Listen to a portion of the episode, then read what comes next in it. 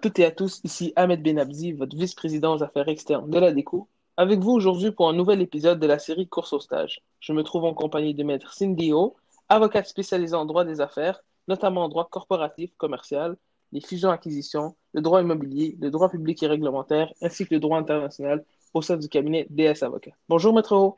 Bonjour, comment allez-vous? Et ça va super bien, je suis très content de vous avoir avec nous aujourd'hui.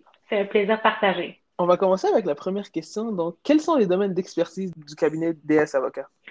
Alors, D S Avocats, euh, je vais peut-être ramener un peu à l'histoire. Euh, c'est un cabinet qui a été fondé à Paris en dix-neuf cent soixante-douze avec un, une vision internationale et qui a pris de l'expansion partout en Europe, euh, dont euh, partout en France, en Italie, en Allemagne, en Espagne et ensuite en Asie dès les années mille neuf cent quatre-vingts, et développement en Afrique également et en Amérique ici, notamment au Canada. Euh, au Canada, on a des bureaux euh, tant au niveau national, alors de Québec, Montréal, Ottawa, Toronto et Vancouver. Et euh, on a trois grands, je dirais, au Canada, départements: commercial, corporatif, fiscal et litige. En corporatif commercial, euh, nous vraiment, euh, nous sommes là pour aider les entreprises de l'incorporation à la rédaction de contrats, euh, que ce soit des lissards, des révisions de baux. On les accompagne aussi dans leur acquisition ou vente d'immeubles, la propriété intellectuelle, le financement, euh, le droit réglementaire, euh, comme par exemple la charte à la langue française. Alors, on a des questions de valeur mobilière également, des fusions-acquisitions, des franchises. Alors, c'est vraiment tout ce qu'une compagnie aurait besoin. Nous sommes là pour les accompagner.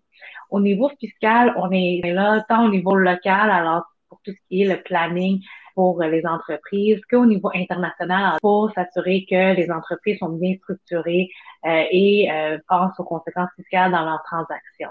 On a aussi un département qui s'occupe euh, du litige fiscal, alors tant euh, des euh, révisions ou des audits qu'on a avec euh, l'Agence du revenu du Canada que Revenu Québec. Au niveau de litige, je dirais qu'on pratique notamment en litige commercial. Euh, ben, on peut penser à des disputes entre actionnaires, euh, des bris de contrat. On a le droit de la construction, le droit de l'emploi et du travail, la faillite d'insolvabilité, le restructuring, l'arbitrage. Et euh, étant donné qu'on a un cabinet international, on a également euh, deux avocats en customs and trade, euh, ce qui est euh, très particulier. Je me rappelle quand j'étais... Euh, Euh, au banc de Poteux, euh, les professeurs m'ont dit que vous n'allez jamais pratiquer en droit international, et on a deux gros euh, idées euh, qui fait du customs and trade, et surtout maintenant avec les nouvelles euh, annonces des différents gouvernements, euh, c'est un domaine qui est euh, fort intéressant. Pouvez-vous nous éclairer un petit peu sur votre pratique en droit international en lien avec la Chine, par exemple? Oui, certainement. Alors, euh, en plus de ma petite vidéo que vous avez mentionnée au tout début, Euh, je pratique notamment en droit des affaires internationales. J'accompagne des entreprises tant canadiennes, québécoises, euh, qui ont une vision internationale, alors qui s'implantent vers l'international avec des succursales, des filiales, des joint ventures, ou peut-être des fois c'est des ventes, des licences euh, à niveau international. Alors comme je mentionnais, j'aide des entreprises euh, étrangères, notamment de la Chine, s'établir au Canada.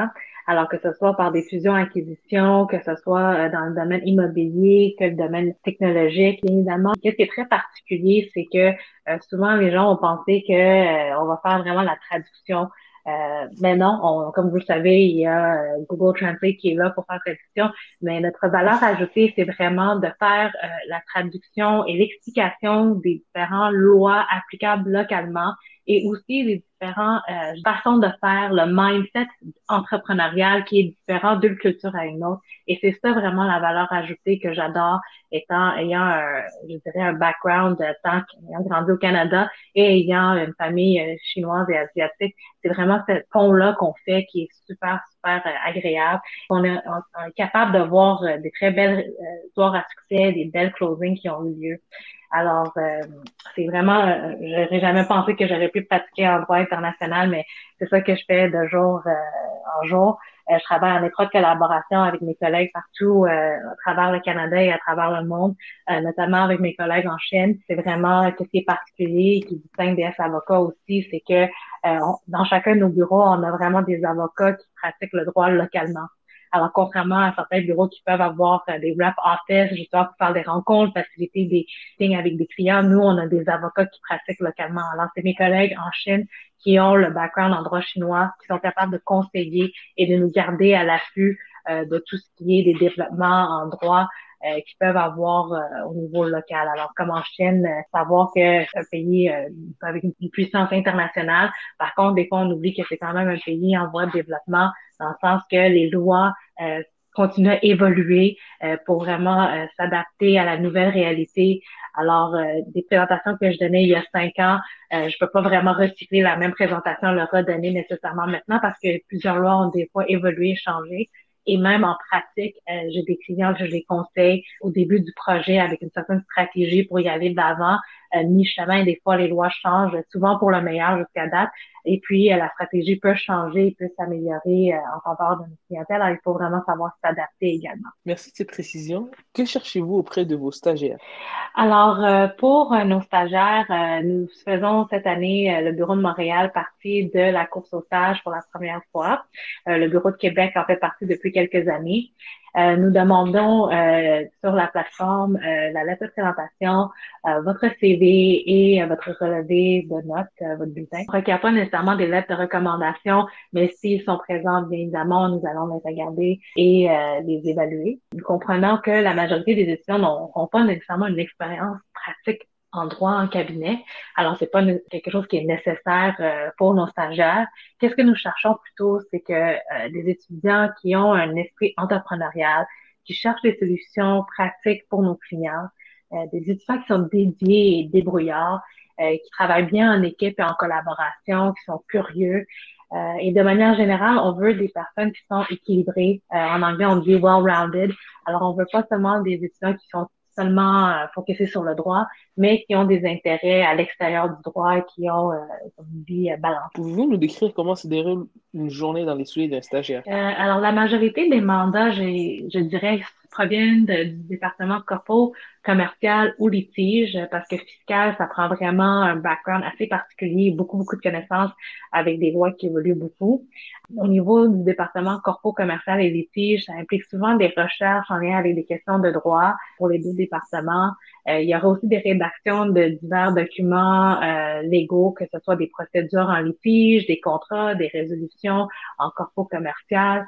On va aussi demander à nos étudiants et stagiaires d'effectuer des vérifications de diligence euh, et des recherches auprès des différents euh, registres, que ce soit le registraire des entreprises, Corporation Canada, et cetera, euh, pour nous aider justement dans nos diverses transactions. En litige, ça peut aussi impliquer euh, des fois des, euh, des avocats pour aller à la cour, même d'aller présenter des petites procédures éventuellement lors du stage.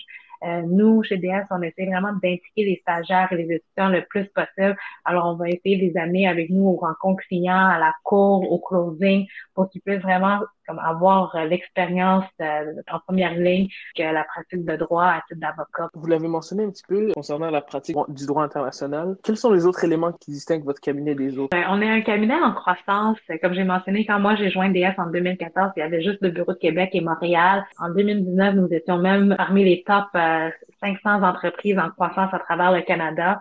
Alors, euh, ça amène d'excellentes opportunités et de défis en même temps. Je dirais qu'est-ce qui nous distingue des autres cabinets, euh, autre que l'aspect international que j'avais déjà mentionné. On cherche un vrai équilibre vie, famille et travail, une, concilia- une belle conciliation. Nous avons eu d'ailleurs des prix à cet égard euh, du barreau de Québec auparavant également. Euh, je peux vous dire d'une une expérience personnelle. Je me rappelle quand j'étais une jeune avocate, euh, lors de mon évaluation annuelle, l'associé directeur a dit que je faisais trop d'heures et que je, qu'il voulait que je diminue mes heures facturables l'année prochaine. Et je pense que c'est quelque chose qui est très rare et sinon euh, pas vu euh, dans d'autres cabinets. Alors, c'est quelque chose qu'on recherche euh, beaucoup. Bien évidemment, il y a des moments où on travaille très fort, mais c'est vraiment un équilibre qu'on cherche. C'est ça qui nous distingue. Euh, je dirais aussi que euh, les associés euh, nous supportent dans toutes nos démarches dès le départ, notamment dans le développement d'affaires. Euh, par exemple, moi, je suis la présidente sortante de l'Association des jeunes professionnels chinois, le Y C P, et je suis présentement la vice-présidente euh, et secrétaire nationale de l'Association commerciale Canada Hong Kong.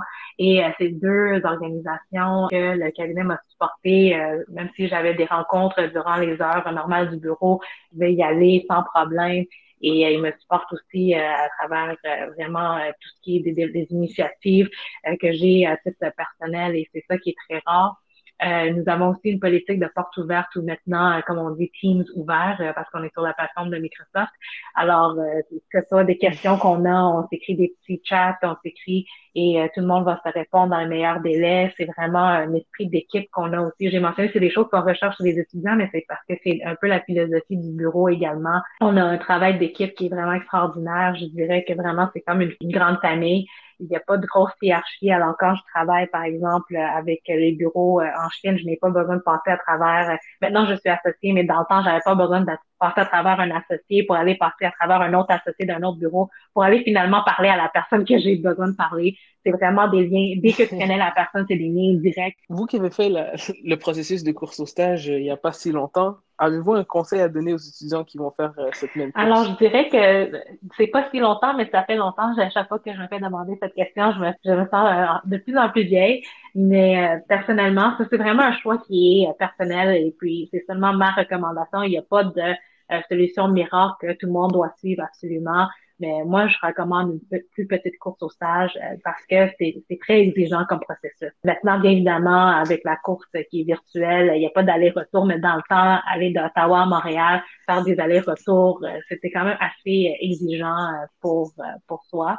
Je dirais d'ailleurs, ça serait de vraiment faire une préparation. Pourquoi une petite course? Parce que il y a plusieurs cabinets qui ont peut-être l'intérêt en regardant les champs pratiques ou en regardant un peu les philosophies euh, des différents cabinets. Tu sais déjà que ce n'est pas nécessairement des, des places où tu veux travailler et euh, d'ajouter des entrevues et de la préparation pour ces entrevues-là, euh, ça ajoute un fardeau, ça enlève du temps que tu pourrais faire pour que tu sois balancé tes études en même temps ou de mieux préparer pour d'autres entrevues. Alors moi, je recommande une petite course.